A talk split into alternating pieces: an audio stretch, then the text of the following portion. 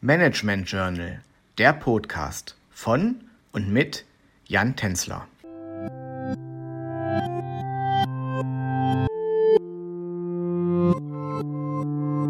Hallo zusammen und herzlich willkommen zu unserer neuen Folge Besonderheiten und Herausforderungen von Familienunternehmen. Heute wollen wir uns weiter mit den Inhalten einer Family Governance beschäftigen. In der letzten Folge haben wir gehört, dass die Unternehmensnachfolge eine zentrale Herausforderung von Familienunternehmen darstellt. Das unterscheidet Familienunternehmen dabei auch von ihrem Pendant ohne Familieneinfluss. Neben der Unternehmensnachfolge gibt es noch weitere spezielle Herausforderungen von Familienunternehmen, die im besten Fall von einer Family Governance geregelt werden. Ein zusätzlicher Aspekt, der für Familienunternehmen wichtig ist, stellt die Dividendenpolitik dar. Dadurch, dass sich Familienunternehmen häufig nicht über den Kapitalmarkt finanzieren können, kommt der Innenfinanzierung als Form der Unternehmensfinanzierung ein hoher Stellenwert zu. Familienunternehmen sollten daher einen nicht geringen Teil ihrer Gewinne thesaurieren, also im Unternehmen belassen.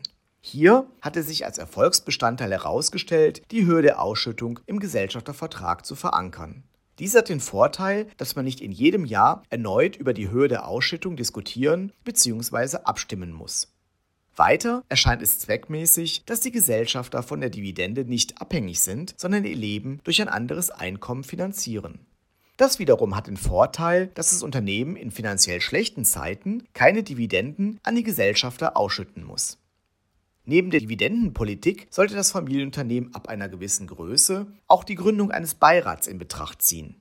Im Gegensatz zu einem Aufsichtsrat in einer Publikumsgesellschaft hat der Beirat in einem Familienunternehmen nicht unbedingt die Aufgabe der Kontrolle.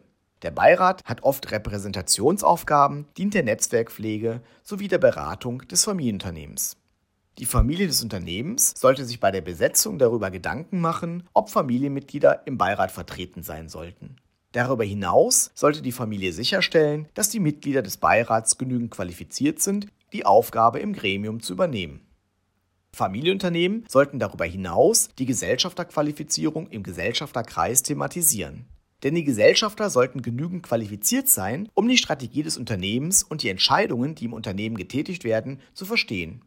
Auch wenn die Gesellschafter keine aktive Aufgabe im Unternehmen innehaben, ist es wichtig, dass sie verstehen, warum eine bestimmte Unternehmenspolitik für das Unternehmen von Vorteil ist. Für heute möchte ich mit diesen drei Herausforderungen enden. In der nächsten Woche werde ich dann genauer beleuchten, warum sich Familienunternehmen genauer Gedanken machen sollten, wer im Unternehmen Gesellschafter werden darf und warum es wichtig ist, dass auch die sogenannten passiven Gesellschafter, also die Gesellschafter, die keinen aktiven Part im Unternehmen übernehmen, im Unternehmen einbezogen werden sollten. Ich freue mich, wenn Sie auch zukünftig wieder mit dabei sind und wünsche Ihnen bis dahin alles Gute. Ihr Jan Tänzler.